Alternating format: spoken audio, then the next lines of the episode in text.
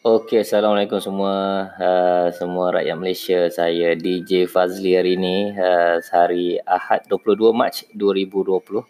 Uh, empat lima hari uh, selepas uh, perintah kawalan pergerakan dilaksanakan ya ada berbaki lebih kurang sembilan hari jadi uh, kita akan berbicara bagaimana pengalaman 14 hari uh, dalam perintah berkurung di dalam rumah masing-masing ya Uh, kalau kita nak tahu uh, situasi sekarang uh, di Malaysia kerajaan mengarahkan perintah kawalan pergerakan yang di mana semua rakyat Malaysia diminta untuk uh, kekal berada di rumah bagi uh, mem- memberhentikan uh, uh, apa kita panggil gejala contamination uh, uh, wabak COVID-19 itu sendiri. Jadi 14 hari 14 hari di dalam rumah ni merupakan satu masa yang sangat panjang.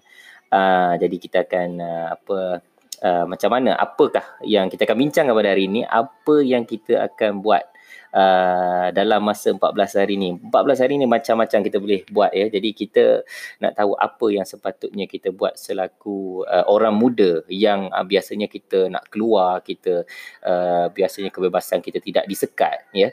Jadi uh, jika ada sebarang cadangan, uh, soalan dan sebagainya boleh hantarkan kepada saya. Kita akan bincang sama-sama kita bahaskan dalam episod kali ini 14 hari perintah berkurung. Apa kita nak buat?